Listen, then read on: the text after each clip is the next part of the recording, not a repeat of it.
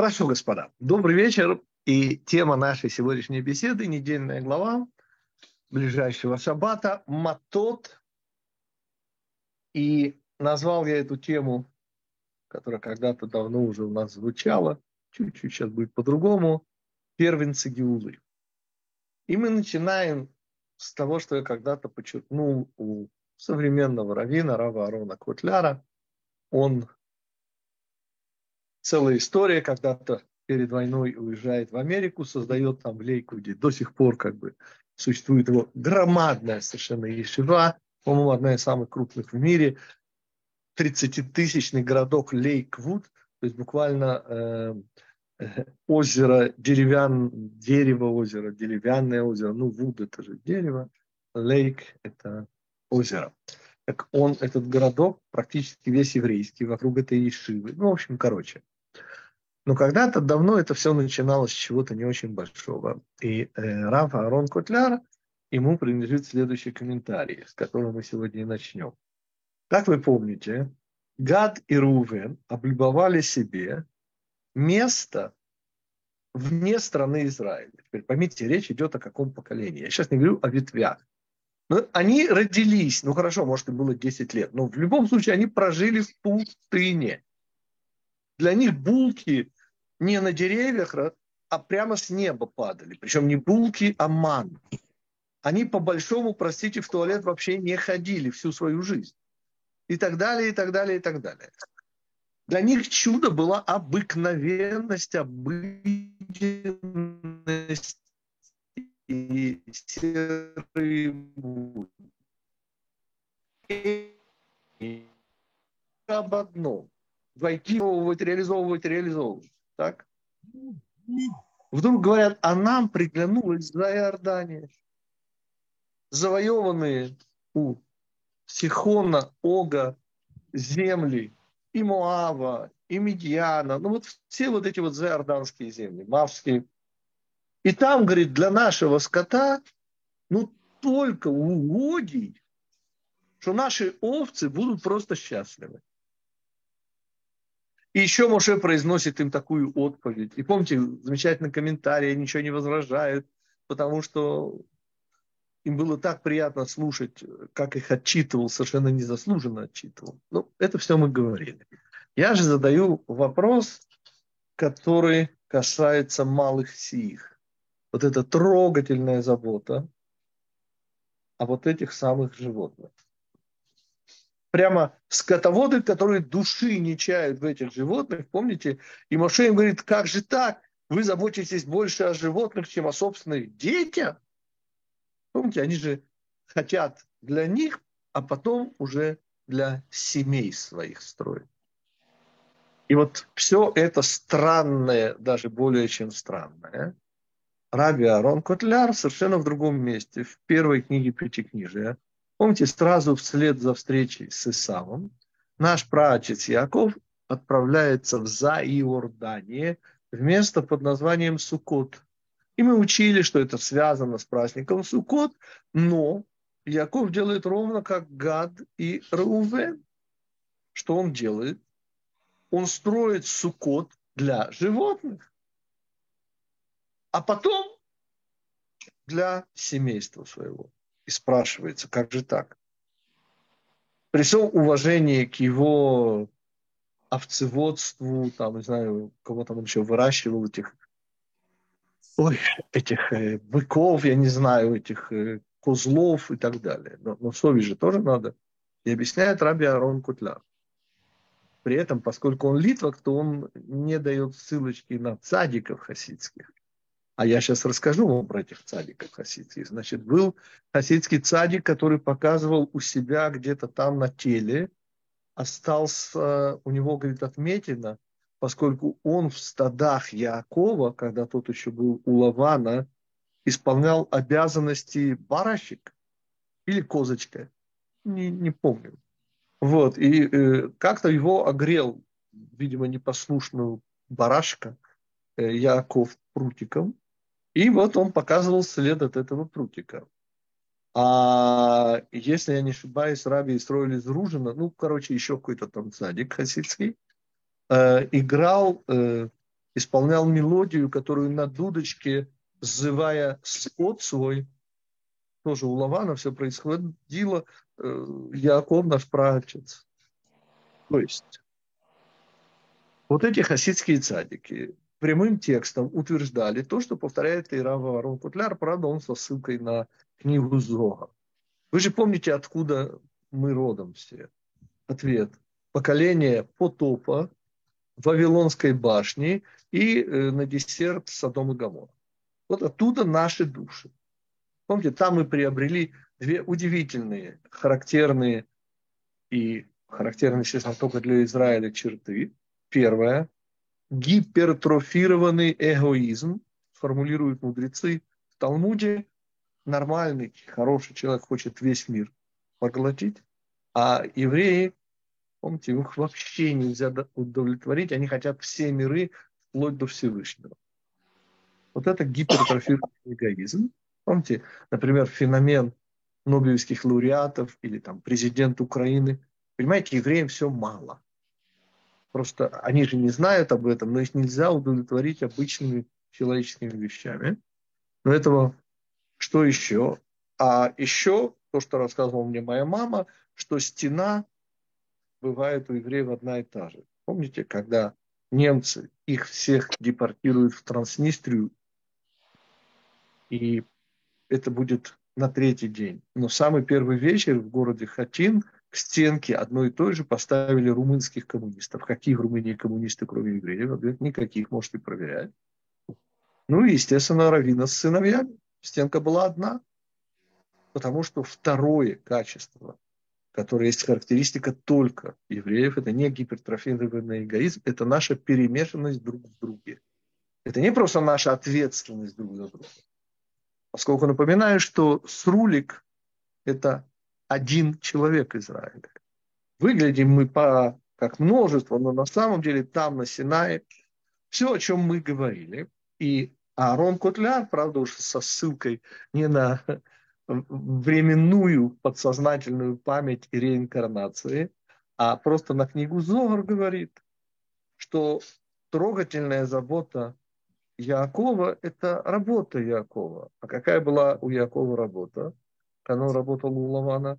Вот эти попавшие к Лавану заблудшие души по чуть-чуть вытаскивать.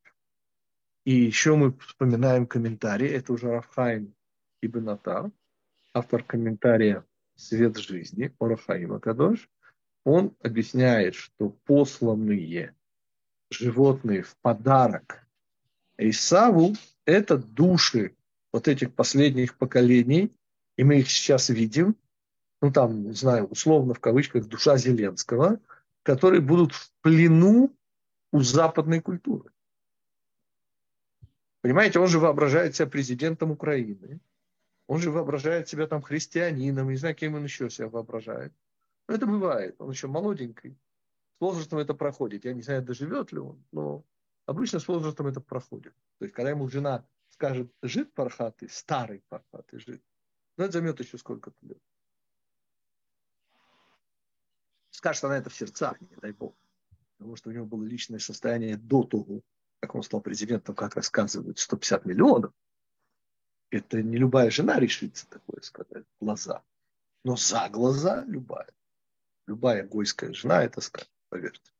Чуть раньше, чуть позже. Но мы не о этих заблудших душах, а мы говорим о удивительной не просто заботе. Ладно, забота о малых сиих Рувена.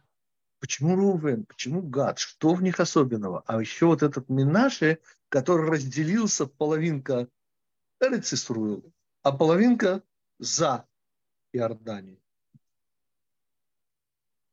что им там медом намазано. Ну, поверьте, что речь не идет о скотоводстве. Потому что если уж на то пошло, так РТПРО не хуже, а даже лучше. И скота и у остальных ветвей было, чтобы не сглазить. Тогда о чем идет речь? Вот это наш сегодняшний вопрос. И почему все это читается в недельной главе Матот? Предпоследняя глава. Мы ее читать будем, конечно, в паре. Она очень редко только в беременные годы читается обособленно. Обычно она идет в паре Матот и Масаэй, то есть путешествие евреев в пустыне, карта будущих путешествий Израиля в пустыне народов, так объясняют мудрецы. Но сегодня мы говорим про Матот и пытаемся найти общий смысловой знаменатель, что объединяет Гада с Реувеном. Что такое? Ответ элементарный. Гад – это первенец Зильпы, Рувен, а Зильпа – это же психодвойник Леи. А Рувен – это первенец, лишенный, правда, первенства, Лей. Вообще первый сын Яков, Реувен. Дальше. И причем здесь Минаше? Ответ. Минаше – это первенец Галута. То есть Гад и Рувен, причем Гад на первом месте, Рувен должен быть на первом месте. Нет, Гад на первом месте. На этот вопрос мы сегодня отвечать не будем, у нас слишком узкие рамки, но хотя бы направление ответа я даю. Гад, один из его или сыновей, или внуков, не поручусь, Гильад. А Элияху, провозвестник Гиулы, он Элияху Гильади.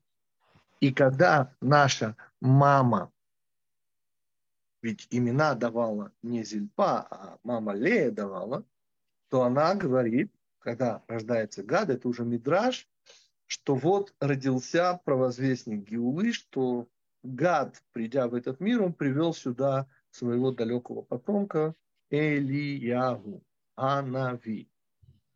Элиягу Атишби. Это Гильад. И мы говорим с вами, следовательно, о первенцах Геулы. Но также первенцев Галута. Правда, мы говорим про Минаше, он первенец Галута, а о ком мы не говорим, и кто не попал. Два, две с половиной ветви. А еще есть Дан. Он первенец Бильги. Бильга, психодвойник нашей мамы Рахели. Рахель Галут. Наоборот, мама Лея – это Геула и мама Зильпа – это Геула. Так почему Дан не попал? Почему Дан не возгорел с желанием? И объяснять будем сейчас и про Минаши, чего он делится. Но сначала разберемся с Галутом и с Геулой. Ответ, господа, где у нас надел Дана? Ну, кто живет в Израиле, знает. Но есть компания автобусная Дан. Есть Гуш Дан. Знаменитый Тель-Авив и все его города совместно с ними существует.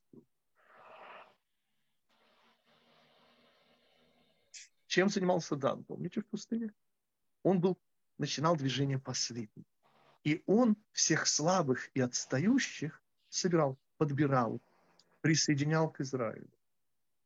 Господа, где у нас сегодня живут духовно отсталые евреи? Вам объяснять нужно?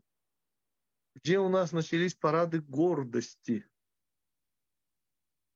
Кто не знает, что такое парады гордости, это старый-старый анекдот, когда врач поднимает глаза, записывает что-то за предыдущим, поднимает глаза и новому пациенту и спрашивает, на что жалуемся. И видя перед собой обнаженного пациента, который не отвечает, указывая на себя, я, говорит, не жалуюсь, я хвастаюсь. Слышите, они хвастаются, они не жалуются, вы не поняли.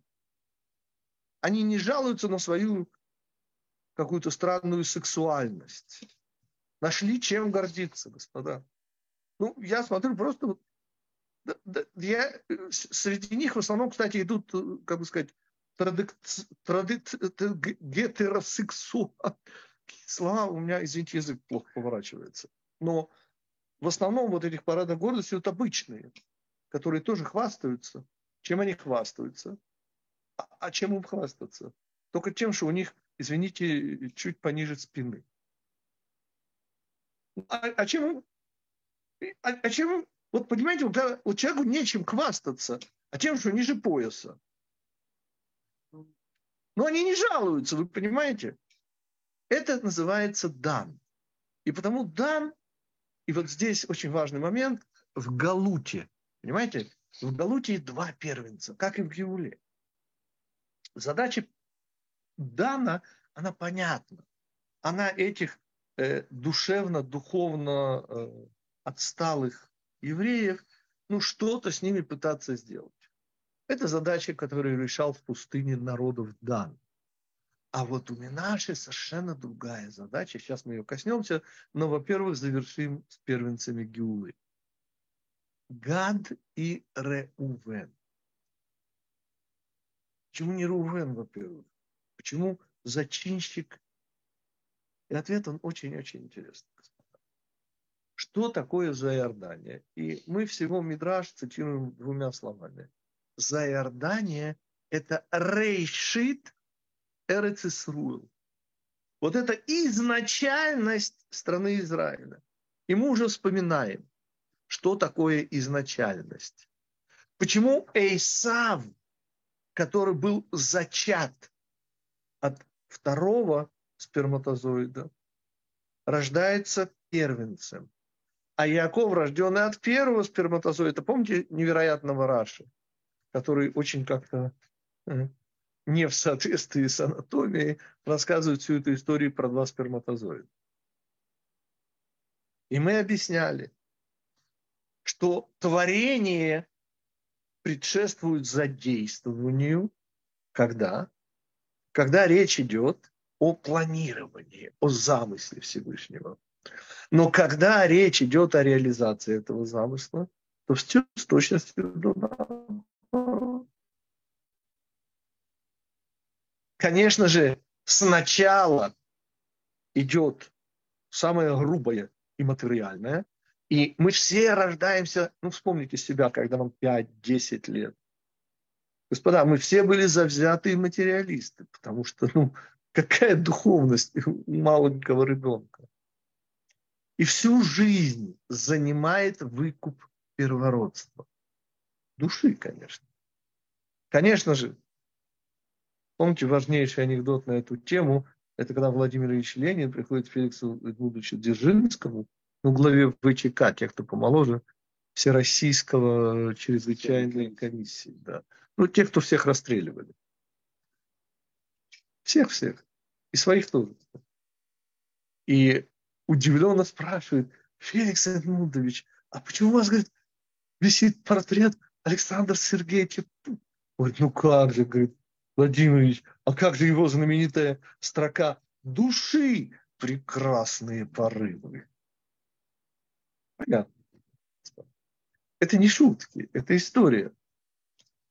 И помните, история большевиков для, как это придумал гениально Аркадий Арканов, для школ с, от, ну, для школ с умственно отсталыми детьми, да? История советской власти называлась у него «От Ильича до лампочки». Те, кто помнит лампочку Ильича, могут смеяться. Мы говорим о чем? Мы говорим о удивительной обратности замысла и исполнения замысла. То, что в замысле, во-первых, и к этому мы придем, и это конец. Но начало – это как раз то, что в замысле средства. Все начинается со средства, все начинается с материи, все начинается с Исава. И понемножку, понемножку Яков должен выкупать свое первородство, чем мы занимаемся всю свою сознательную жизнь, а те, кто в сознание не приходят, так и умирают, не придя в сознание. Об этом говорят во всех эзотерических теориях. Мы же говорим о чем? Что за Иордания, господа, это наше светлое будущее.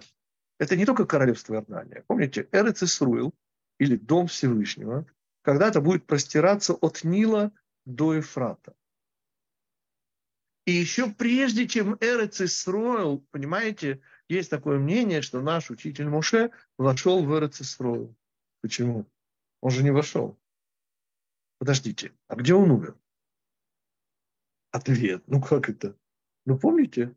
Ну в Муаве. Ну как сейчас помню? Это Гранево, да? Да Гранево, конечно, это Муав. А кто у нас Муав? Ответ. Так это же Гад. Это гад, господа. Это надел ветви гад. И это целая отдельная тема. Простите, так что же получается? Да, вошел, но не вошел. Отдельная тема. Но мы уже ответили на удивительный вопрос. Понимаете, Реувен, лишенный первенства, ему еще предстоит. Он в самом конце окажется первенцем. А здесь, в самом начале, осуществление будущего. Первый, конечно же, гад, а не Рувен. Тот, который ниже, тот, который средство. А цель, она проявляется только в конце. А вот средство должно быть уже в самом начале. И получается, что наше будущее они застолбили из нашего далекого прошлого. Эрец Исраэль начинается за Иордания. Потому что Эрец Исраэль, оно будет когда-то из-за Иордания и от Нила до Ефрата. Но для того, чтобы Эрец Исраэль была от Нила до Ефрата, Гады и Реувен превращают в Эрец Исраэль Медиан, Моав и Амон. Все, что было завоевано у Гога, Гога, я говорю, у Ога и Башанского и Сихона Эморийского. Кстати, завоевано нашим учителем Моше, господа, не кем-нибудь. Так что, когда я говорю, что наш учитель Моше вошел в Эрцисроиль, он не просто вошел, он завоевал часть Эрцисроиль. И потому там все не так, как в самой Эрцисроиль. Там не Иешуа завоевал. И все, кто наследовали Иешуа, вплоть до царя Давида. Там, извините, сам Муше воевал. И мы говорим, следовательно, что первенцы Геулы, Гад и Реувен, они застолбили наше будущее. Это и есть Геула. Вот они еще до настоящий Эрец Исраэль завоевывают будущее, столбят будущую Эрец Исраэль. Представляете? Будущее, которое идет перед прошлым и настоящим. Это только у евреев такое бывает. А всю оставшуюся часть урока я хочу посвятить ветви Минаши. Но прежде ваши вопросы. Потому что ветвь Минаши, она вообще сводит с ума. Она вообще делится. Ну, ну ветвь – это надел. Ну, как надел, извините, может быть и там, и тут. Так не бывает. Ответ, если у евреев, то бывает. Ваш вопрос. По поводу то гада. Есть, получается, они раньше взяли материальное, которого еще и не было, оно только в планах было. То есть эту часть земли Израиля, которая будет... Э, они взяли как... духовное, а не материальное. Земля ну, же материальная? Которая раскроется только в конце времен. Но оно проявляется в начале. А, и вот эта ассоциация с двумя... Э, Маасе бемахшават хила. Конец сделанного в начале задуманного, наоборот. И поскольку в конце Эрец Израиль раскрывается от Нила до Ефрата, то они делают шаг навстречу Гиуле, первый шаг. И этот первый шаг делает наш учитель Муше, а не Иошуа. И он завоевывает за Иордания. А они, говорит Мидраш, хотят быть рядом с его могилой. Могилой, которая, простите, как мы знаем, находится между этим и следующим миром. То есть Моше, помните, своей смертью достигает 50-х врат мудрости. А как мы учили с вами 50-е врата мудрости, это что? Это следующий мир. Это уровень следующего мира. Но следующего мира еще нет. Мы еще этот мир не закончили. И мы снова по той же самой формуле работаем. Что конец сделанного в начале задуманного. И потому в начале появляется то, что будет раскрыто в самом-самом конце. Потому Яков, зачатый первым, родится вторым и потратит всю свою жизнь на выкуп первородства. Ну, то есть мы с вами, я имею в виду. Выкуп первородства души, конечно. Вот это Гад и Рувен. Еще вопросы? Прежде чем переходим к Можно, это я так немножечко да, Елена. вопрос. Э, Пинхас, э, мы далеко от него не ушли, возревновал да. ревностью, а вы вспомнили парад гордости, у меня сразу по ходу возник вопрос, да. Когда лет пять, помните, тому назад был парад гордости и убил, возревновал ревностью Хариди, убил девочку. Я уже не помню, кажется, Шира ее звали. Это да, девочка, которая вообще была не по этим делам. Да, совершенно. она вообще просто участвовала, это самое. И можно ли ну, считать, как что просто? Она возрев... тоже гордилась.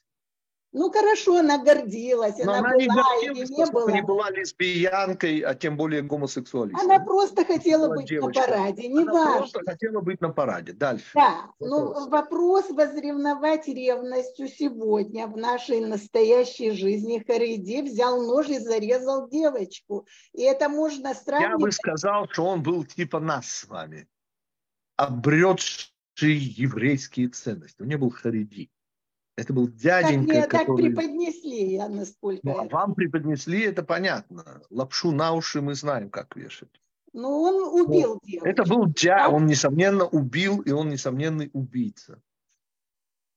Но это э, ревность Всевышнего, он возревновал... Ну что вы, ну что вы, ну что вы. А как это я, я поясню, я, я поясню, это очень просто. Что такое ревность Всевышнего? Это очень просто. Это когда нет ни малейшего себелюбия, нет ни малейшего эгоцентризма. Это когда вообще нет даже рацио. Понимаете? А есть одна сплошная эмоция «я не могу». Теперь понятно, что эта девочка, которая в этом, из-за чего она была убита, была вовсе не виновна. Я не обсуждаю, понятно, что ежели человек умирает, то это решение Всевышнего. Но с точки зрения этого дяденьки, дяденька был обычный, как мы с вами, ну даже не совсем обычный, я бы сказал, а гипертрофированный эгоцентрист. И не путать его не то, что там с Пинхасом. Поймите, Пинхас, он не своей ревностью ревновал. Пинхаса там вообще не было, понимаете? Там была сплошная вот это ощущение любви к Всевышнему. Понимаете, почему он стал коином? Потому что он соединил несоединимое. Он соединил категорию суда и категорию хесед. Мы это учили, Елена, помните? Как, откуда да. среди левитов вдруг взялись коины? Он же был левитом, да? Пинхас не был коином, он был левит. И это связано, помните, Шимон и Леви, которые убивают население Шхема. Так там был некий зазор между ними, между Шимоном и Леви. И он в конце концов, вот Пинхас, он левит, ну, до того, как Всевышний дарит ему коинство, а, соответственно, Зимри бен Салу, он глава ветви. Да. Поверьте, в Пятикнижии все-все связано. Хорошо, еще вопросы. Окей, тогда мы переходим к Минаше. И первое, что мы замечаем про Минаше, а мы уже сказали, что так же, как и у Гиулы два первенца, так же и у Галута два первенца. При этом мы уже сказали, что Дан потому не появляется в этой истории, что у него задача быть в конце. И собирать вот всех этих душевно-духовно слабых, слаборазвитых, как угодно называете. Ну, хотите, недоразвитых. Помните, я всегда замечал еще в качестве э, молодого совсем советского гражданина, мне было лет 15, что когда в Советском Союзе называли развивающиеся страны, имели в виду недоразвитые. Ну, если они развивающие, значит, они недоразвитые, согласитесь. И я прекрасно понимал, почему так их оскорбляют. Но мы сейчас оскорбляем совершенно по другому поводу. Мы говорим о духовном развитии, а вовсе не о чем-нибудь еще эти люди, проживающие в, в наделе Дана, понятно, я не говорю обо всех, но те из них, о кого я говорю, они ничуть не менее, а кто-то и умнее из них, несомненно. И их недоразвитость связана исключительно с их верой в то, что Бога нет. Вот эта удивительная вера которая называется атеизм, которая абсолютно, ну, как бы сказать, ну, нерациональная вера. Ну, я бы сказал, ну, это не я говорю, это Талмуд говорит, что это только дураки могут так полагать. И подождите, но они же умные, там же профессора. Ну, и дураки же вы все. Помните классику? Это на слова Жванецкого, Райкина. Так вот, что такое функция Минаша? Итак, Дан занимается слабо духовно развитыми евреями. А чем занимается Минаш? Ответ, конечно же, по аналогии. Если Дан замыкает, то Минаше в Галуте, он во главе. Он на границе с Геулой.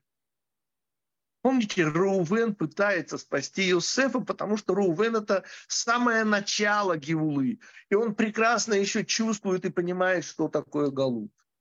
Уже братья, которые все целиком там, далеко, в светлом, настоящем, будущем, они не понимают Иосифа. Рувен пытается его спасти. Почему? С Рувена начинается Геула. А кто заканчивает Галут? Если Дан находится позади, то понятно, что Минаше, первенец Иосифа, понимаете, Рахель и Бильга. Первенец Бельги, он замыкает. А первенец Рахели, первенец Йосефа, он, конечно же, находится на границе. И он осуществляет связь между нашим будущим и нашим прошлым. Минаше разделяется. Почему? И главной героиней оставшихся наших 10 минут будет буква Нун. Помните, уже я сегодня вспоминал. Буква Нун, числовое значение 50, это тот уровень, 50-е врата мудрости, который через свою смерть получает наш учитель Муше оказавшись уже на уровне следующего мира, которого все еще нет, отсюда как бы это одно из возможных объяснений, почему могила его как бы не присутствует в этом мире, тем не менее, ну как бы находясь над, но, но поскольку нет следующего. Отсюда вот могила. И когда нам рассказывают, что Гад и Рувен хотели быть ближе к могиле, то имеется в виду именно Геула именно уровень следующего мира. Но удается это только Менаше. Почему? Нет, Гадрувен тоже. Но у него есть буква Ну, которую, ежели из его имени изъять, то остаются буквы Мем, Шин, Гей. И мы с удивлением обнаруживаем Муше. Подождите. Так Менаше или Муше? Ответ. Конечно, Муше, но с буквой Ну. И что это за буква Нун? По-моему, я уже не помню, чей это комментарий, но очень-очень. Дело в том, что в прошлой недельной главе в Пинхас, которую сейчас Елена вспоминала, проверьте, пожалуйста, то, что я говорю. Приходят дочери Слуфхада. А чьи они, простите, дочери? Слуфхада. А он, чей сын? Махира. А тот, чей сын? Хефера. А тот, чей сын? Ответ Минаши. Вы слышите? Четвертое поколение, говорит Рав Гирш. И этот комментарий, я надеюсь, те, кто с нами учится, помнят. Господа, имя, надел в Израиле получало только внуки, только внуки наших ветвей, глав ветвей. Я имею в виду э, Шимона, э, Иуды, только внуки. А тут ну, дети, внуки, но, но не правнуки, простите. Словхад он правнук. Это четвертое поколение от Минаша. Но именно от Минаш. И он единственный, это исключение из общего правила, получает имя и надел для своей семьи Цловхада в стране Израиля. Никто более. Все только или внуки, или дети наших ветвей. 12 ветвей. Он единственный, кто правнук, четвертое поколение, господа. А теперь давайте вспоминать. Как минимум два, по-моему, больше раз, говорит Пятикнижие, до третьего и четвертого. Подождите, но если до четвертого, говорит Гитик, значит и до третьего, ну, он included. Как у нас в Америке говорят. Все включено. Ну, если до четвертого, так тем более до третьего. Так зачем мне выделять? И помните, что мы объясняли? Есть разница между третьим и четвертым. Тройная нить, говорит царь Шломо, нелегко рвется. И мы объясняли, что три – это соединенность. Например, он, она и то, что символизирует хупа, крыша над головой, то есть дом. Или он, она и дети, семья. Дети три. Есть он, она, третий. И еще много разных ассоциаций. Три – это связанность. Помните, третий день творения у нас, конечно же, дважды фраза хорошо. Тора была дана, помните, на третий день. Это не был ни третий день месяца, ни третий день недели. Ну, извините, какой третий день? Это было седьмое Сивана, извините, который был шаббат. Но это было на третий день подготовка была. И это был третий месяц. Короче, три, три, три. Но есть четыре, господа. Три, конечно же, это прошлое, настоящее, будущее.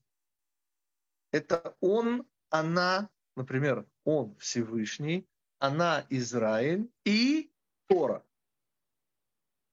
Но есть четыре. И вот это четыре, это уже не просто крепость, не просто неразрушимость. Это уже вообще категория один, совсем один. И вот это уже то, что Менаши. Минаши, слышите, господа, это Моше и еще буква Ну. Это четыре поколения. Это когда Израиль, понимаете, что делает Минаши? За Иордание ровно такой же Израиль, как Эрец Израиль. Вот этот может сделать только Минаш. Это не могут сделать Гад и Рувен. Гад Рувен столбят будущее. Но сделать будущее настоящим, это может сделать только первенец Галута, первенец Юсефа, первенец мамы Рахель. И, и вот это смысл того, что описывается нам в этой главе. И когда Моше выражает неудовольствие тем, что они вначале думают про наши с вами души, а потом про собственных детей, то, конечно же, наш учитель абсолютно прав. Но, простите, это легко ему говорить. Он-то видит и знает все. Они же беспокоятся о чем? О будущем. Они беспокоятся про нас с вами. Про малых сих, которым придется жить в далеком-далеком будущем. И они их далекие потомки, мы с вами, будем мать с окрестностями. И там духовно отсталые люди живут. А есть мы с вами. Мы тоже духовно отсталые, но по сравнению с Тель-Авивом еще не очень. Мы нормальные для этого поколения. Вот для этого поколения мы с вами совершенно нормальные. И о нас тоже надо заботиться, потому что мы, к сожалению, с точки зрения духовности, конечно, оставляем желать много-много-много-много лучше. И сравнивать нужно не с Тель-Авивом. Потому что в сравнении с Тель-Авивом, понятно, мы с вами духовные гиганты. А сравнивать, конечно, надо с предыдущим поколением. Я не говорю поколениями, просто даже с тем поколением, которое жило до войны. Господа, мы живем при победившей сытости. У кого-то она больше, у кого-то меньше. Я, понятно, не каких иллюзий в этом смысле не имею. Но мы говорим о их трогательной заботе о малых сих, о нас с вами. И Моше, конечно же, их поправляет. Понимаете, господа, для того, чтобы было будущее, что должно быть? Должно быть прошлое, должно быть настоящее. И при всей их трогательной заботе о нас, простите, они должны были позаботиться о том, что происходит в их время. И на это им указывает наш учитель Моше. Итак, подводим итог. Мы начали с удивительного комментария раба Аарона Котляра, и который выглядел совершенно неудивительно после того, как я вам вспомнил про цадиков без имен. Одного из которых, один из этих цадиков показывал след от удара прутом в то время, когда он был э, козочкой или овечкой. А может, теля было ласковое. Я не знаю, кем он там был, но он был в вот этих стадах Лавана, которые стали стадами Якова. А еще один, помните, играл мотив, который на дудочке, созывая свои стада, играл наш пратец Яков. То есть, понимаете, мы с вами были реинкарнированы вот в эти стада, и работа Якова 20 с хвостиком лет была нас понемножку, понемножку. А часть, к сожалению, Яков посылает подарок Исаву. Это та самая часть, которая сегодня, как бы сказать, вообще не полагает себя евреем, а мнит себя какой-то частью западного мира. А еще мы объяснили, откуда у нас, извините, парады гордости. Откуда они все на нашу голову? Ответ. А это же те самые духовно отсталые евреи, которыми занималась ветвь Дана, первенца Галута. Но другой, вот это наш главный герой сегодня, первенец Галута, отвечал за границу Галута и Геулы. Он получил четыре поколения в стране Израиля в лице Цловхада, который был правнуком Минаш. И, соответственно, именно ветвь Минаши, только она могла сделать вот эту удивительную связь между будущим и прошлым, благодаря которой можно быть уверенными в том, что уже недалек тот день, когда наша Эрец Исроиль будет от Нила до Ефрата. И буква Нун. Так вот, когда наш учитель Моше так сказано в Пятикнижии, откройте конец э, главы. Ну, историю дочерей, пяти дочерей Цловха, да? То что говорит Моше? Моше не отвечает им на, на вопрос, а можно ли? Понимаете, почему не отвечает? Это не его юрисдикция просто. Это не уровень, это не, это уровень только Всевышнего, простите. Это даже наш учитель Моше. Что он не может? Он не может решить Менаше, получает четвертое поколение в стране Израиля. Словхат получает правнук Минаши, получает имя в, в наделе Израиля. И когда он приносит этот вопрос пред светлые очи Всевышнего, то в Торе сказано, посмотрите, это единственная большая конечная буква «ну». Это конечная буква «ну», но большая, в два раза больше обычной. Мишпатан. И принес, я добавляю, конечно, от себя немножко э, с юмором, предсветлые очи Всевышнего, он принес, принес их кейс, говорят у нас в Америке. Слышите? Он их дело принес. Их дело, женский род, мишпат – это кейс, это дело – а там сказано Мишпатан, их в женском роде, то есть пяти дочерей Целуфада, их дело. Только буква Нун, та, которая заканчивает это слово и делает этот суффикс, делает их. Мишпатан – это Нун громадная.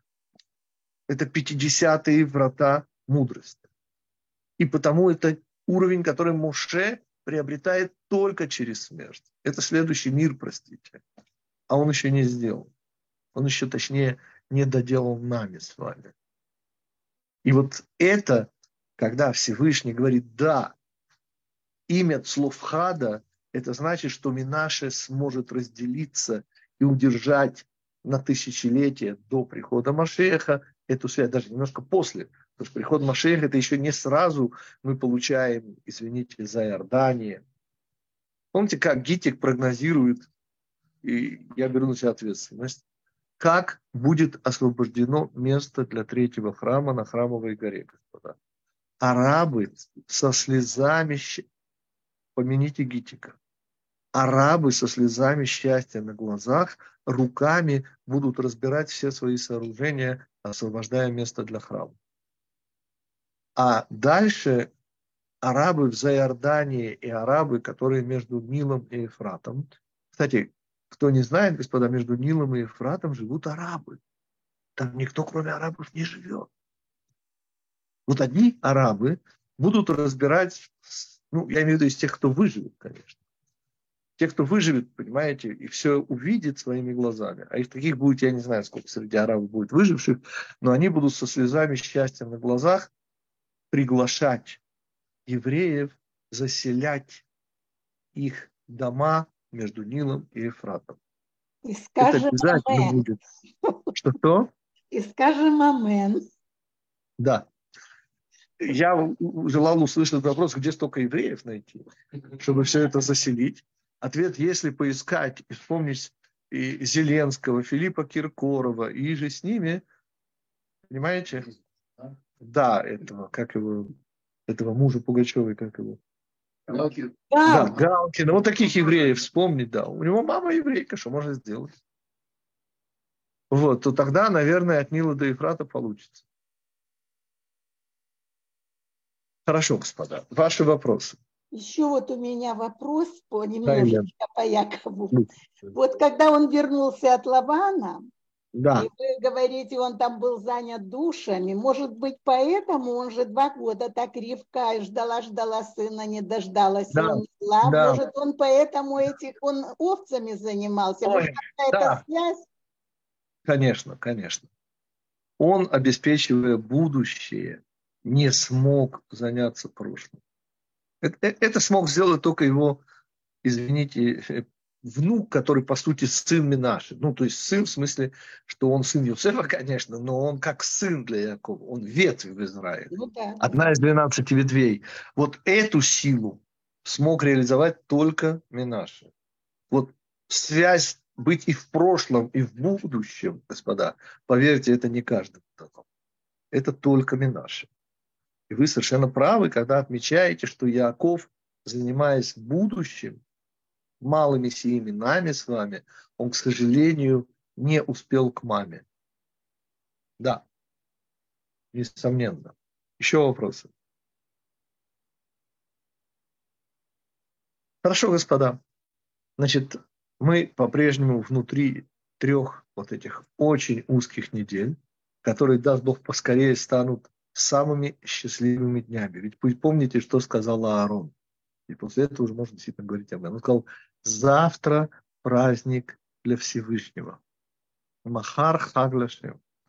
А когда Аарон говорит слова, которые попадают в Тору, что вы даже не сомневались, что 17-е Тамуза будет не просто, он будет величайшим праздником.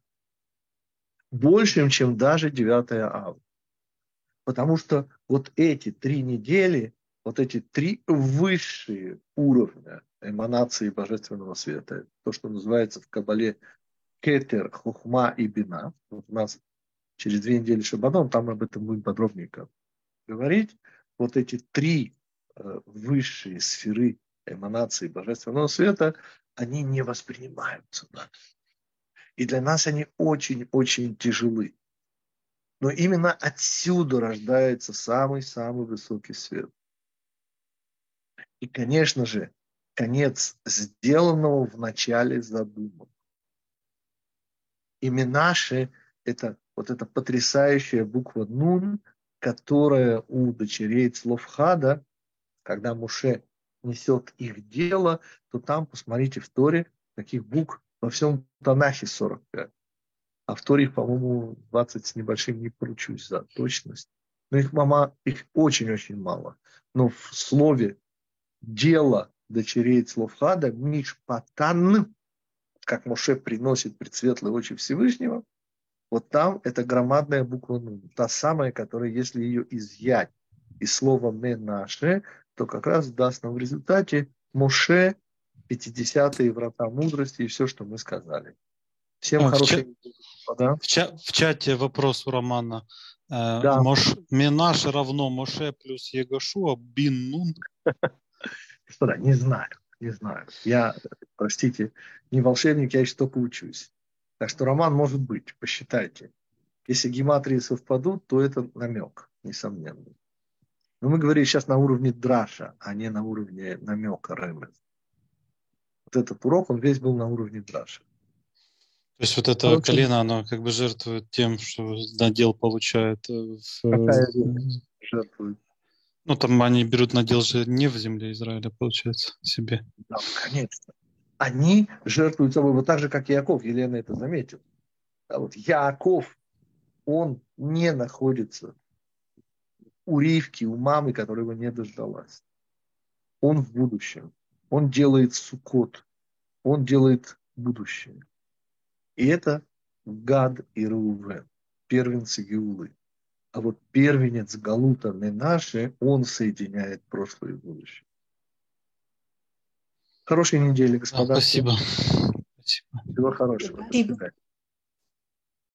Спасибо, Равкич.